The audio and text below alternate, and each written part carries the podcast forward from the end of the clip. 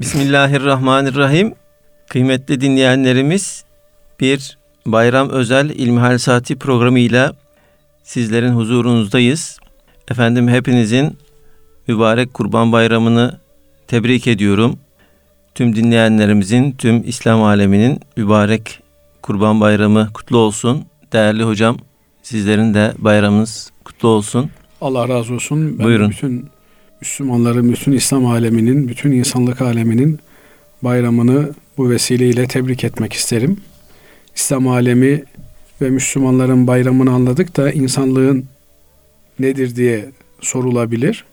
Tabi Müslümanlık sadece kendine munhasır bir iyilik ve güzellik beklentisi içerisinde olan insanların dini değil. Müslümanlık bütün evrene, bütün kainata barışı, iyiyi, güzeli taşıma hedefinde olan bir dindir. Bundan dolayı Müslümanların sevinci aslında bütün insanlığın sevincidir. Müslümanların bayramları bütün insanlığın bayramlarıdır. Çünkü nihayetinde bizim vazifemiz bütün insanlığın da Müslüman olup bu saadeti, bu bahtiyarlığı yaşamasıdır. Evet. Değerli hocam, e, ben programa başlarken geçen yıl kurban günlerinde Bulgaristan'da Kırcaali'de dinlediğim bir e, anımı anlatmak istiyorum. E, yani dinlediğim bir anıyı anlatmak istiyorum. Değerli dinleyenlerimize bugün bayram. Tabi sorularımız da olacak size. Şöyle bir şey anlattılar. Komünizm döneminde tabi e, tüm ibadetler e, yasaklanıyor. Kurban da bunlar içerisinde yasaklanıyor. Peki bu nasıl uygula bu yasak nasıl uygulanıyor? İşte maalesef Türk bir köyde, Türk tamamen Türklerin yaşadığı bir köyde yine Türklerin içerisinden komünistlere hizmet edenler işte e, Arefe günü şeyleri dolaşıyorlar, evleri dolaşıyorlar, e, ahırlara bakıyorlar. Yani kaç hayvan var? Tabii özellikle küçük baş kurban kesiliyor o zaman o dönemlerde. E, sayıyorlar. E, bayramdan sonra yine dolaşıp sayıyorlar ve bakıyorlar. Yani bir eksilme varsa demek ki burada kurban kesilmiş şeklinde bir sonuca ulaşıyorlar. Ee, işte böyle gezerken görevli e, bir Hafız Aga ailesine uğruyor. Hafız Aga bir de bakıyor ki bir telaş var şeyin üzerinde, görevlinin üzerinde. Ee, soruyor kaç hayvanınız var diyor. O da altı tane hayvan olmasına rağmen beş diyor. Bir risk alıyor. Görevli de hayvanları görmeden, saymadan e, kağıda yazıp geçip gidiyor. Bunlarda bir sevinç meydana geliyor. Akşam kararır kararmaz hemen kurbanlarını kesiyorlar. Kavurmalarını yapıyorlar gece boyu sabaha kadar. Sabahleyin hiçbir şey yokmuş gibi e, herkes ayakta iken bunlar yatıyorlar. Komşular tabii daha sonraki gün diyorlar sizde bir şey bir telaş vardı galiba e, diyorlar.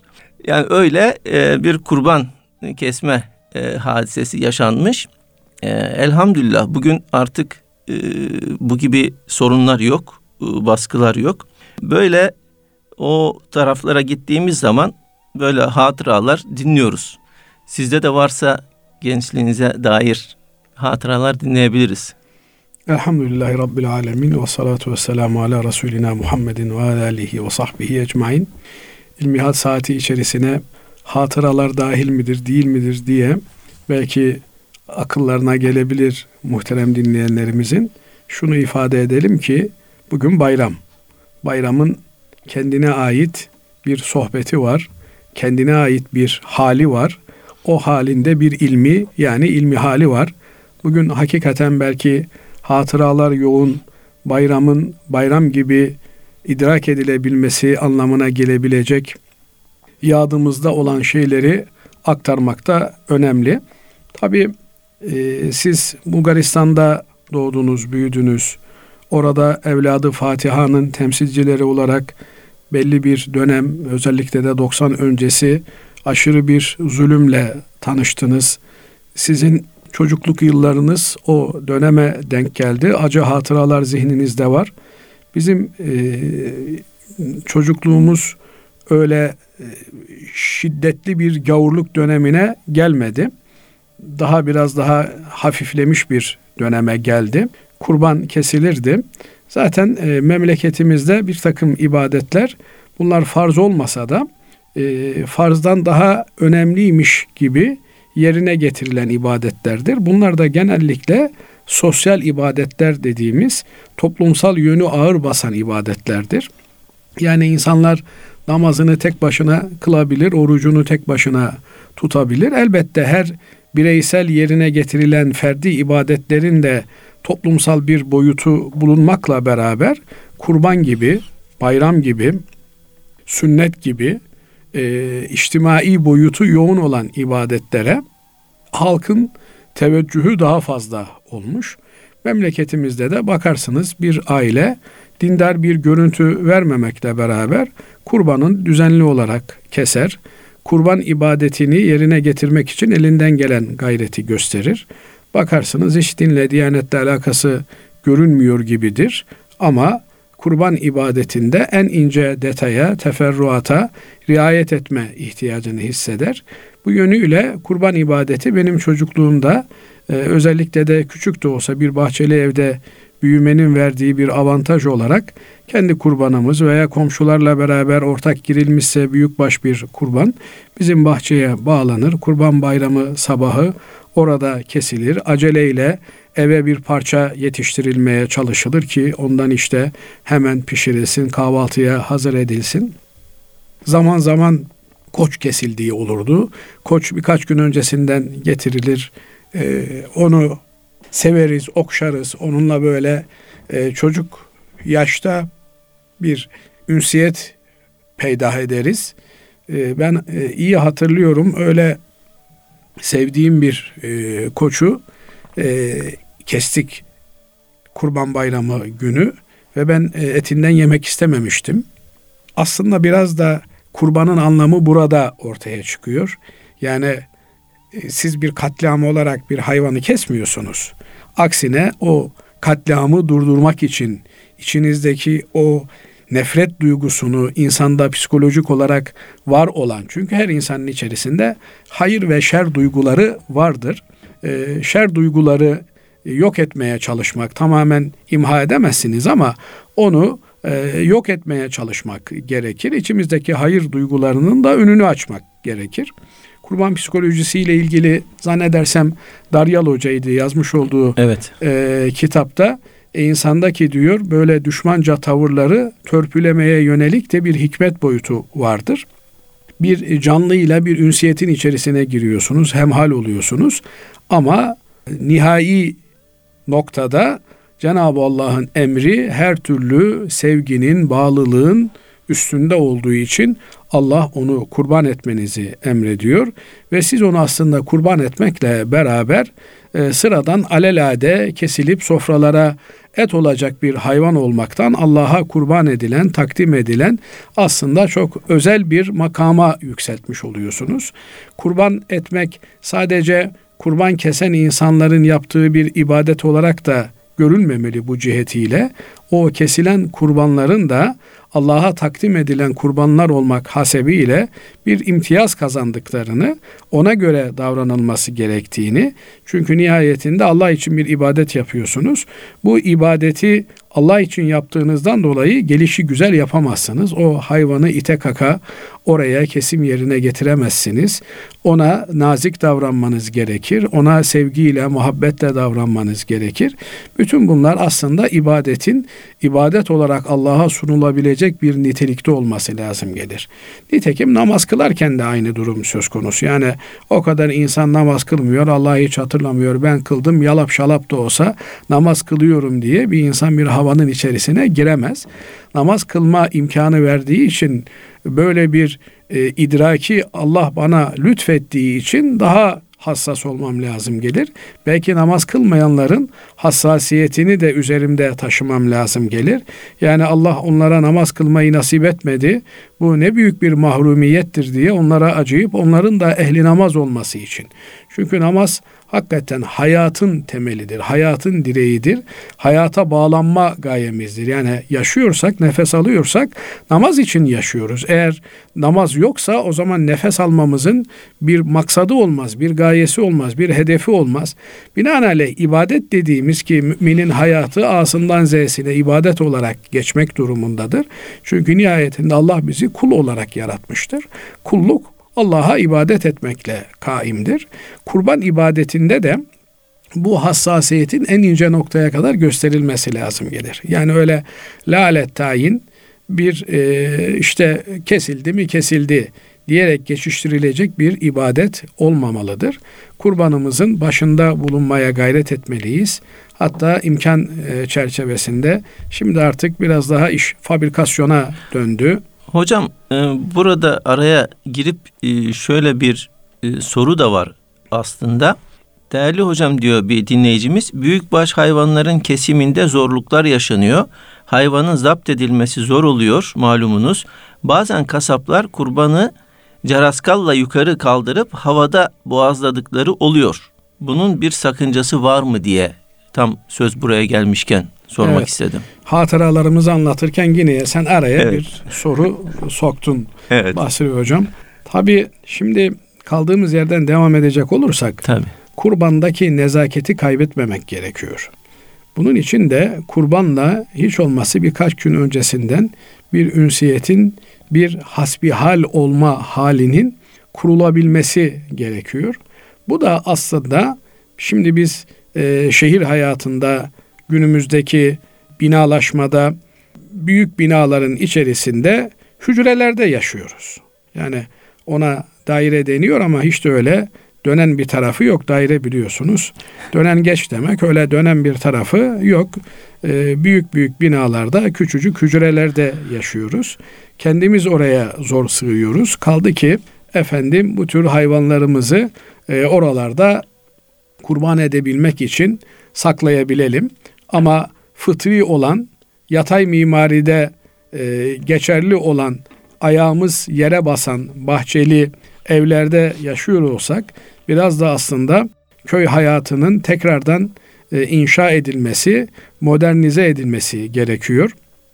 Bu yönüyle hem şehirlerdeki nüfus yoğunluğunun azaltılması hem de daha insanca bir hayatın buralarda ikame edilmesi gerekiyor. Düşünsenize e, büyük baş kesecekseniz büyük baş hayvanınızı bahçenize alıyorsunuz. Efendim 2-3 günde olsa onunla bir ünsiyet e, kuruyorsunuz. Hasbihal ediyorsunuz, sohbet ediyorsunuz. Çocuklarınız onu görüyor. Biliyor musun sen 2-3 gün sonra Allah'a kurban olarak kesileceksin. Bu senin için de ne kadar büyük bir nimet, bir lütuf diye belki hayvanla böyle çocuklar kendi dilleriyle bir e, konuşma içerisine girecekler. Edebiyatımızda öyle bir dal da var biliyorsunuz. Hayvanları konuşturma ne diyorlar ona siz daha iyi bilirsiniz hocam. Estağfurullah hocam. e, neyse evet. e, yani bu yönüyle de e, böyle merhametle yaklaşılan bir hayvan fabrikasyon usulle işte 3 saniyede bir kelle alınması lazım şeklinde bir telaşa getirilmeden rahat huzur içerisinde idrakinde olarak yaptığımız işin kesilmesi gerekiyor. Normal olan bu. Ama eğer siz e, bir müessese kurmuşsanız, bir mezbahada çalışıyorsanız ve o mezbahada 5 saniyede bir bir kurban kesmeniz gerekiyorsa, zamanla yarışıyorsanız insanlar artık eskisi gibi değil. Evet insan yaratılışından itibaren hulika acula, aceleci olarak yaratılmış. Bir an önce işim bitsin. E sonra ne yapacaksın? E sonra gidip yatacağım. Ya yatarsın şimdi yat. Yani bu kadar acele etmenin, bu kadar panik yapmanın, bu kadar işte yetiştirme gibi bir telaşın içerisine girmenin bir anlamı var mı? Elbette her şeyin bir vakti var, bir saati var. Ama e, yolun da tadını çıkartmak lazım. Bazen insanlar gidecekleri yere odaklanırlar. İşte bir an önce Trabzon'a ulaşayım diye o bin kilometrelik mesafeyi efendim hızlı bir şekilde kendisini yorarak kat etmeye çalışır. Oysa dinlene dinlene gitse, yolun güzelliğinin farkında olarak menziline varmaya çalışsa daha tatlı bir şey yapmış olacak. Şimdi sorunuza gelecek olursak böyle bir zamanla yarışın olduğu yerde e, biraz daha tabii bu işi yapan insanları da anlayışla karşılamak lazım. Ama bir hassasiyet olarak eğer siz işte bu sene bir yerde kestirdiniz ve orada hayvanlar havada kesiliyor. Gördüğünüz manzara sizin vicdanınızı rahatsız ediyor. E, o zaman kardeşim bu böyle olmaz. Ben bir daha daha sakin bir atmosferde, daha sakin bir ortamda hiç olmazsa kesilmeden 2-3 dakika önce bile olsa hayvanımın yanında olacağım. Ona efendim e, hikayeler anlatacağım, kulağına bir şeyler fısıldayacağım bir ortam olsun. Daha böyle maneviyatlı, ruhaniyetli bir ortam olsun diye bir arayışın içerisine insan girmeli. Şimdi her sene bu dedikoduları yapıp yani parantez içerisinde ifade ediyorum. Bu tür şikayetleri yapıp seneye yine aynı şekilde davranıyorsa bir insan burada lüzumsuzluktan başka bir şey yapmıyor demektir. Bu yaptığınız olmaz böyle olmaz diye ver yansın edip bağırmak yerine kardeşim tamam sizin de burada bir mecburiyetiniz görünüyor zamanla yarışıyorsunuz ama bu benim vicdanıma sığmıyor. Ben bir dahaki sefere buraya gelmem daha böyle efendim e, kenarda bir muhitte semtte belki İstanbul dışında belki köyümde hayvanımı keserek daha böyle dini hassasiyetime uygun bir şekilde bu kurban ibadetini yerine getirmek istiyorum diye insan bir karar vermeli. Ona göre tertibat almalı. İnsanlar tatil için planlar, programlar yapıyorlar Basri Hocam. 2-3 aile bir araya geliyor, Bosna'ya gidiyor. Efendim orada tatilimizi geçireceğiz diyor. E bu kurban ibadeti her sene geliyor kardeşim. O zaman sen de bak yıllardır kurban kesiyorsun. Öyle bir kurban arkadaşlığı, kurban kardeşliği grubu kur. Yedi kişi madem büyükbaş bir hayvan kesiyorsunuz. Bir çiftlikte kardeşim biz bunu filan çiftlikte Çatalca'da, Silivri'de ne bileyim Beykoz'da filan yerde kestireceğiz. Bayram namazını kıldıktan sonra gidersiniz orada o hayvanla bir ünsiyet içerisinde, bir hasbihal içerisinde e, hayvanınıza olabildiğince kurbanın ruhunu yaşayacak bir şekilde davranarak ibadetinizi yerine getirirsiniz. Hakikaten o hayvandan akan kanlarla beraber içinizdeki nefrettir, intikam duygularıdır, savaşçı, vuruşçu, kırışçı duygular izale olmuş, ortadan kalkmış olur. Binaenaleyh e, bunun organizasyonunu herkesin kendisinin düşünüp yapması lazım. Evet. Aslında hocam yani ünsiyet, kurbanla ünsiyet için e, tabii küçükbaş hayvanla, koçla, koyunla ünsiyet biraz daha e, rahat oluyor. E, şu aklıma geldi. Osmanlı Türkçesi dersine e, gidiyordum bir ara Üsküdar'a.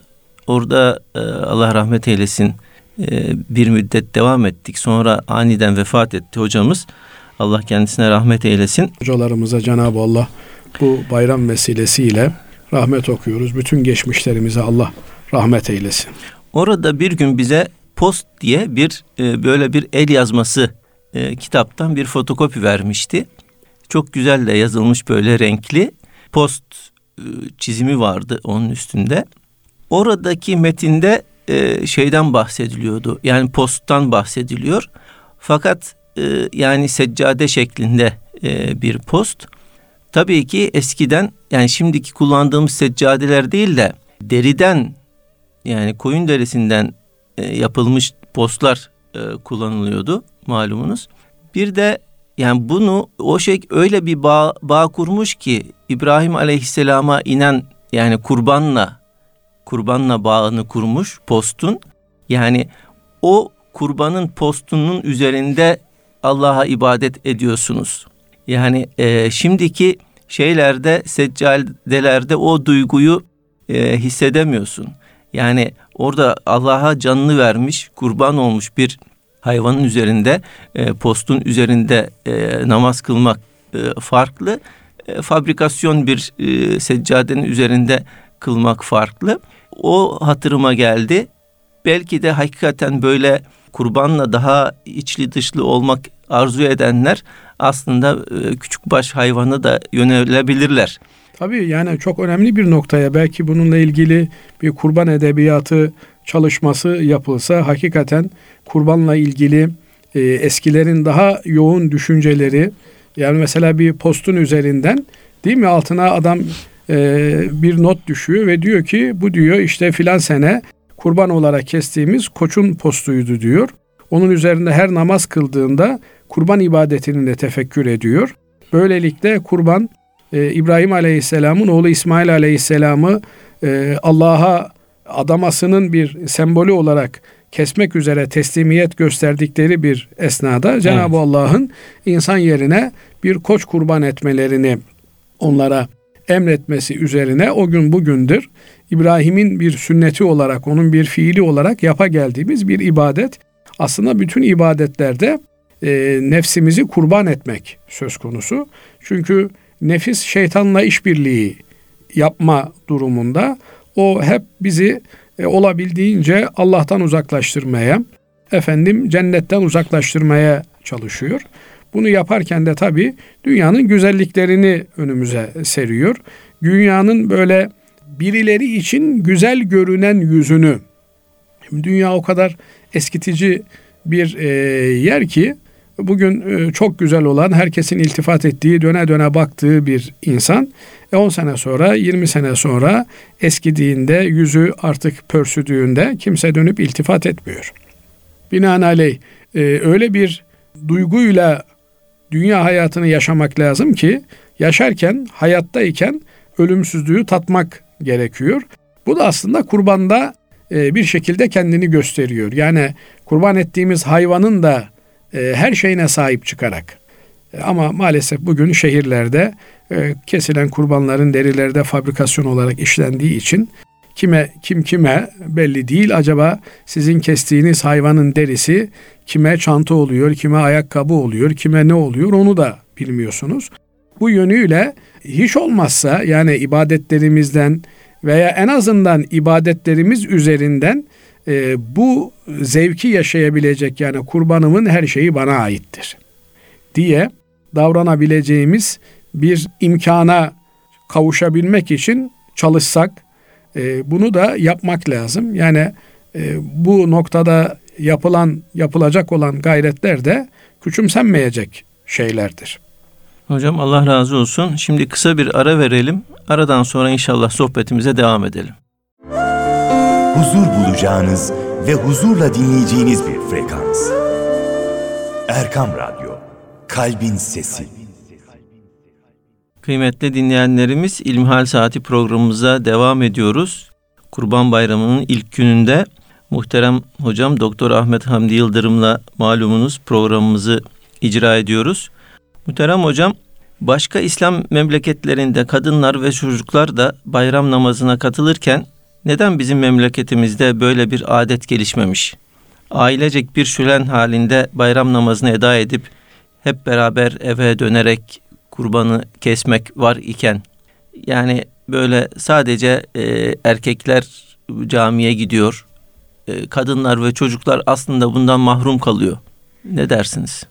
Tabii e, işin tarihi sürecini bilmiyorum ama e, tahminen şunları söyleyebilirim. Genelde e, bütün efendim kadın çocuk herkesin bayram namazında açık alanlarda toplanıp namaz kıldığı yerler biraz da e, iklim şartlarının müsait olduğu yerler olarak karşımıza çıkıyor. İşte Mısır'da, e, efendim Afrika'da, e, Medine'de bu tür özellikle de mevsimin müsait olduğu ortamlarda bunu görüyoruz. Ama bizim Anadolu coğrafyasında mevsimsel olarak da pek müsait olmadığını görüyoruz. Özellikle de kışa denk geldiğinde e, camilerde biz namazları kılmak durumunda kalıyoruz. Camiler zaten erkeklerimize yetmiyor. E, fakat Osmanlı'da namazgah e, kültürünün olduğunu biliyoruz. Namazgahlar açık alanların önüne konulan birer mihraptan ibaret. Bu mihrabın arkasında insanlar özellikle de sefere çıkmadan önce orada e, bir namaz kılınıyor ve o e, namazın ardından sefere çıkılıyor. Bazen cuma namazları, bayram namazları da buralarda kılınıyor. E, Efendimiz Aleyhisselatü Vesselam'ın sünnetinde bütün ümmeti Muhammed'in bu tür bayram namazlarına katıldığını görüyoruz. Bayram namazının bir namaz tarafı var. Bir de sembolik ifadesiyle bir panayır, bir şenlik tarafı var. Binaenaleyh Namazı elbette namazda mükellef olanlar, namaz kılabilecek olanlar kılıyorlar ama namaz kılamayacak olan kimseler de bayram namazı kılmamakla beraber o musallada yani açık alanda Bugün işte futbol sahaları böyle değerlendirilebilir, miting meydanları böyle değerlendirilebilir. Ama maalesef ülkemizde bakıyorsunuz yani e, hala 28 Şubat sürecinin ve ondan öncesi dinsizleştirme politikalarının hala devam ettiğini görüyoruz. İktidarlar değişse de, sağcı partiler iktidara gelse de egemen olan kültürün dinsizlik kültürü olduğunu görüyoruz. Özellikle de İslamiyete karşı kin ve nefret dolu bir kültürün hala eğitim müfredatında efendim bir takım yerlerde baskın olarak yaşandığını görüyoruz. Memlekette Müslümanlık sanki iğreti olarak görülüyor. Birileri hala utanmadan, arlanmadan Müslüman olacaksanız Arabistan'a gidin diyorlar. E peki sen de gavur olacaksan sen de Gavuristan'a git. Yok diyorlar biz zaten burada bu halimizde yaşama hakkına sahibiz ama siz Müslüman olarak burada yaşama hakkına sahip değilsiniz diye hala böyle bir egemen kültürün baskısı söz konusu. Belki bu baskıdan dolayıdır ki e, miting meydanlarında yüz binlerle miting yapanlar aynı şekilde bir bayram namazı kılalım diyemiyorlar. Mevsim müsait olduğunda da diyemiyorlar. Bayram namazlarını veya işte cuma namazlarını hiç olmazsa mevsimin müsait olduğu cuma namazlarını böyle bir şenlik havası içerisinde memleketin Müslüman kimliğinin izharı mesabesinde geçirelim diyemiyorlar ama inşallah o günlere doğru evrilecek. Çünkü dünyayı mutlu edebilecek tek sistem Müslümanlıktır. Evet bugün bazılarının şöyle bir argümanı var. Kardeşim Müslümanlığın reklamını yapıyorsunuz. Hadi Müslümanlığa insanları davet ediyorsunuz. Tebliğ yaptığınızı, davet ve irşat faaliyetinde bulunduğunuzu söylüyorsunuz ama insanların kuru lafa, kuru söze karnı tok. Bir örnek gösterebiliyor musunuz? Bir Müslüman ülke gösterebiliyor musunuz? İşte idealize ettiğiniz bir ülke var mı? Bakıyorsunuz mesela Müslümanlık endeksinde bile işte bir takım sorular koyuyorlar. Bu endekse göre en Müslüman ülke filan İskandinav ülkesi çıkıyor. O kadar Müslüman ülkelerin içerisinde bu endeksi yerine getiren hiçbir ülke yok ilk 10'da ilk 20'de diye bazen böyle e, bakıldığında dışı tantanalı ama içi çürük laflar söyleniyor. Niye içi çürük diyorum? Çünkü kardeşim 150 senedir dünyada Osmanlı'da tanzimatla başlayan, dünyanın her tarafında da isterseniz Malay dünyasında gidin görüyorsunuz aynı şeyi. Afrika'da aynı şeyi görüyorsunuz. Efendim bir dinsizleştirme Müslümanlara yönelik onları dini kimliklerinden uzaklaştırma, onların Müslümanlıklarıyla onur ve izzet duymalarının önüne geçecek bir propaganda faaliyetleri var. Elin adamı İstanbul'u almışken elini kolunu sallaya sallaya İstanbul'u niye bırakıyor? E bir takım garantiler alıyor. Yani burada artık İstanbul'un İslam dünyasının payitahtı olma ünvanı elinden alınmış oluyor. Kültürel sömürü başlamış oluyor. Zaten insanlar kültürel olarak mağlup olduklarında mağlup olmuşlardır. Yoksa İslam dünyası bir Moğol istilası gördü biliyorsunuz. Evet. Şam'da, e, Bağdat'ta e, günlerce nehirler kan ve mürekkep e, rengi aktı. Ama hakim kültür, egemen medeniyet İslam medeniyeti olduğu için istilacı olan Moğollar aradan 100 yıl geçmeden Müslüman olmuşlardı. Bugün siz Müslümanlar olarak Kurtuluş Savaşı veriyorsunuz. Fakat e, hücrelerinize kadar o e, batı kültürü denilen nesne e, zerk edildiği için bakıyorsunuz işte savaşı kazandığınız kıyafetleriniz ki Kurtuluş Savaşı'nı verenlerin giydiği kılık kıyafet aradan 5-10 sene geçmeden yasak hale geliyor. Ve savaştığınız adamların kılık kıyafetini giymeye başlıyorsunuz. Yani siz e, belki askeri cephede savaşı kazandınız ama kültürel olarak mağlup olmuşsunuz, yenilmişsiniz. Bu yenilginin uzantıları birçok yönüyle hala devam ediyor. Ümit ediyoruz ki inşallah Müslümanlar üzerlerindeki bu e, zillet duygularından kurtulacaklar. Bir de en önemli nokta benim çok böyle içimi yaralayan şey Müslümanım diye ortaya çıkan kimselerin kalkıp da işe ilk defa Müslümanları döverek başlaması. Ama kimse sormuyor. Yani bu adam ilkokul okumuş. Ortaokul okumuş, lise okumuş, üniversite okumuş. Okuduğu şu kitapları yatıralım masaya. Besmele ile başlayan bir ilkokul kitabı var mı? Allah'ı anlatan bir ilkokul kitabı var mı? Dini anlatan, diyaneti anlatan bir ilkokul kitabı var mı? Ondan sonra da yani kendi eğitim sistemlerinin ürettiği dini zayıf insanlardan mükemmel Müslüman bekleme gibi bir e, dışında işte tantanalı, parıltılı sözler olan ama içi boş, kof lafları sözüm ana Müslüman olarak çıkıp Müslümanları dövmeyi bir iş zanneden e, kimselerin yapması beni çok rencide ediyor doğrusu. Demek ki hocam yani anlaşılan şu ki bu alttan değil de üstten hani öyle bir şey vardır ya hani üstten gelen bir şeyle ancak olabilecek bir şey. Bu tarih boyunca tartışılmış tabii. Yani bu devrimler, ıslahlar üstten mi gelmeli, alttan mı gelmeli? Evet. Aslında bu iki taraftan çok sistemli ve planlı bir şekilde e, çalışılarak ortada buluşulmasıyla olacak bir şey. Tepeden üstten yollar açılacak, alttan çalışılacak. Alttan çalışmadan insanlara inanmadıkları bir şeyi hayat tarzı olarak dikte edemezsiniz, benimsetemezsiniz. Önemli olan insanın saadetini, mutluluğunu, bahtiyarlığını, erdemi Müslümanlıkta görmesi. Ben Müslüman olursam, dünya Müslüman olursa bütün dünya kazanır, bütün dünya mutlu, mutlu olur. Kimse aç kalmaz, açıkta kalmaz. Şimdi Batı medeniyetinin tutarsızlığı kendileri tok olsun, bütün dünya aç olsun, ölsün umurlarında değil. Bakıyorsunuz elin adamı 10 bin kilometre ötedeki insanlara müdahale ediyor. Niye müdahale ediyorsun? Benim güvenliğimi tehdit ediyor diyor. E kardeşim sana gelene kadar burada birçok insanlar var, birçok devletler var. Bunların güvenlikleri ne olacak? Beni ilgilendirmiyor diyor. Ben orada ateşi yakarım.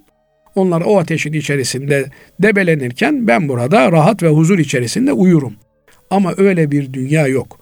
Eğer dünyanın bir yerinde bir ateş varsa o bütün dünyayı sarar. Onun için marifet dünyanın neresinde olursa olsun bir ateş varsa o ateşi söndürmektir.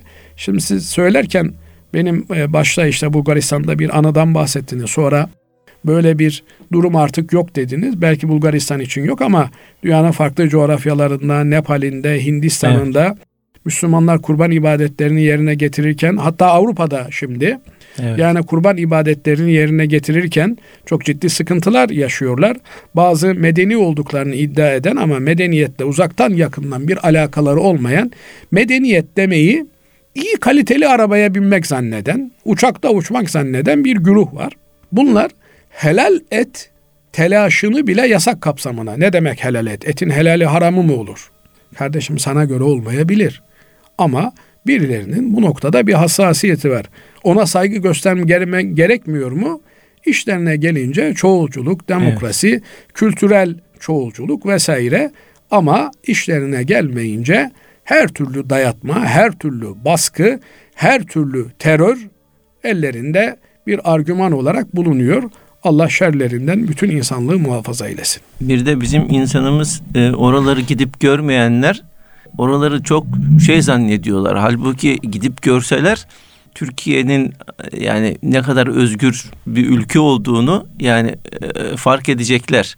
Yani o kadar şey yani her şey e, baskı altında ki yani kanun, nizam efendim e, bir şekilde uydurmuşlar kanuna. O şekilde insanları e, devamlı takip halindeler.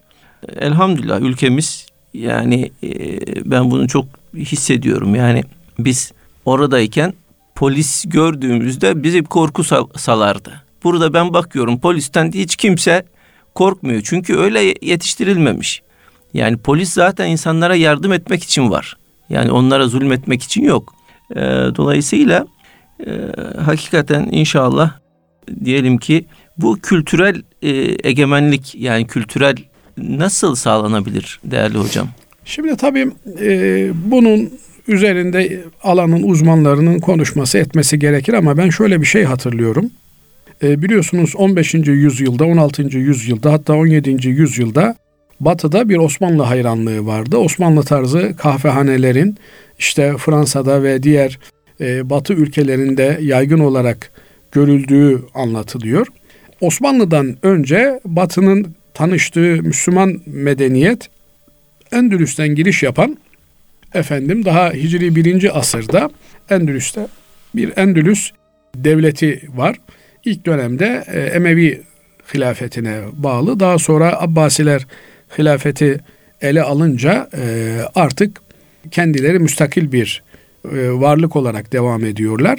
O dönemde bilimin kaynağı, tıbbın kaynağı, medeniyetin kaynağı Endülüs ve biliyoruz ki Batı'nın Orta Çağ diye adlandırdığı dönem Endülüs'te İslam medeniyetinin altın çağının, İslam coğrafyasının altın çağının olduğu bir e, yer. O kadar ileri gidiyor ki bu durum artık Hristiyanlar da Müslümanlar gibi giyinmeye başlıyorlar. Müslüman adetlerini, Müslüman geleneğini, göreneğini. Bugün yani dünyanın neresine giderseniz gidin, Çin'e gidiyorsunuz, Japonya'ya gidiyorsunuz, Kore'ye gidiyorsunuz. Her tarafta artık Batı medeniyetinin simgeleri olduğu gibi Pepsi'siyle, kolasıyla, hamburgeriyle, giyim tarzıyla Batı'yı Londra'da göreceğiniz manzaralar işte Çin'in Pekin'inde de aynı manzaralar var. O dönemde de İslam dünyası hakim bir kültür olduğu için İslam dünyası medeniyet olarak e, yeryüzüne egemen olduğu için e, özellikle de e, Avrupa'nın o kesiminde bakıyorsunuz e, Avrupalılar Müslümanlar gibi yaşıyorlar. Sonra kilise diyor ki bu böyle olmaz diyor ve bir yerden başlamamız lazım diyor. Yani az önce sizin sorunuzun belki cevabı olacak şey nereden başlamamız lazım? Bu medeniyet düşüşünü nerede durdurup çıkışa geçmemiz lazım? Diyorlar ki ilk yapmamız gereken şey kendi libasımıza dönmemiz lazım diyorlar. Müslümanlar gibi giyinmeyi bırakmamız lazım ve kendi elbisemizi oluşturmamız lazım. Onun için bugün Müslümanların giyim tarzları, efendim modalarının dizaynı batıda olduğu sürece, Londra'da, İtalya'da, Roma'da olduğu sürece ve Müslümanların e, başlarını örterken, başörtüsü takarken bile onların dizaynları olan başörtülere dünyanın parasını ödeyerek onu bir e, makbul şey gibi izhar etmeleri olduğu sürece bizim işimiz zor. Onun için Müslümanlık kimliğiyle özdeşleşir, yürüdüğünde bu Müslüman denilecek e, bir hayat tarzını simgelememiz lazım. Bugün maalesef e, şizofrenik Müslümanlık dediğim bir seküler Müslümanlık illetiyle karşı karşıyayız. Adam bakıyorsunuz evinde dört dörtlük Müslüman ama iş yerine geçtiğine, fabrikasına geçtiğinde kapitalist veriyor. Hemen orada efendim ekonomik gerekçelerle muamele etmeye başlıyor. Müslüman kimliğinden sıyrılıyor. Oysa Müslümanlık bütüncül bir davranış gerektirir. Bölünebilir parçacı bir Müslümanlık yoktur. Evinde, aile hayatında Müslüman olacaksın. Hanımını örterken Müslüman olacaksın. Ama başkasının hanımına bakacaksın. Onu terassüt edeceksin. Böyle bir Müslümanlık yok. Senin hanımının iffeti ne kadar değerli ise başka bir kadının iffeti de o kadar değerlidir. Bir kadının ne kadar iffetli olması lazım geliyorsa erkeğin de o kadar iffetli olması lazım geliyor. Dolayısıyla bu e, meselelerin üzerinde sürdürülebilir adımlar atarak kendi kimliğimizle mütenasip yani batıyı taklitten kurtulmamız lazım. Mesela bir misal vereyim. Bugün katılım bankacılığı diye İslami finansı uyguladığını söyleyen bir sektör var. Bunun abilerimizle, hocalarımızla oturduğumuzda işte 50 sene önce başlamış Türkiye'de yayılmaya. O gün mü daha İslami kurallara göre hareket ediyordunuz? Bugün mü diye sorduğumda bugün daha fazla konvansiyonel, geleneksel bankacılık sistemine adapte olduklarını söylüyorlar. Yani uluslararası bir sömürü düzeni var, kapitalist bir bankacılık sistemi var ve bu katılım bankalarının misyonu da üzülerek ifade edeyim. En azından belki kuranlar ve çalışanlar için öyle değildir. Ama bunlara müsaade edenler için Müslümanları da uluslararası bankacılık sistemine katmak, onların paralarını da kendi imkanları gibi kullanmak yönünde bir noktaya doğru evrilmiş görünüyor. Dolayısıyla konuşmamız gereken, tövbe etmemiz gereken çok şey var. Ama asıl tövbe kültürel bir tövbe olmalı. Biz günahları, bireysel günahları e, tövbe noktasında belki daha fazla gündeme getiriyoruz ama kültürel yozlaşmışlığın, bağnazlığın ve kültürel çıkmazın günahlarına toplumsal olarak tövbe etmemiz lazım. İnşallah bu bayramlar mesela bizim çok önemli kültürel dinamiklerimizdi.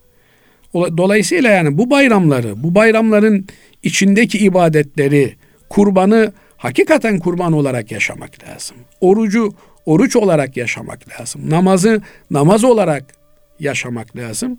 Rabbim inşallah fecir güneşin doğuşu tekrar başladı.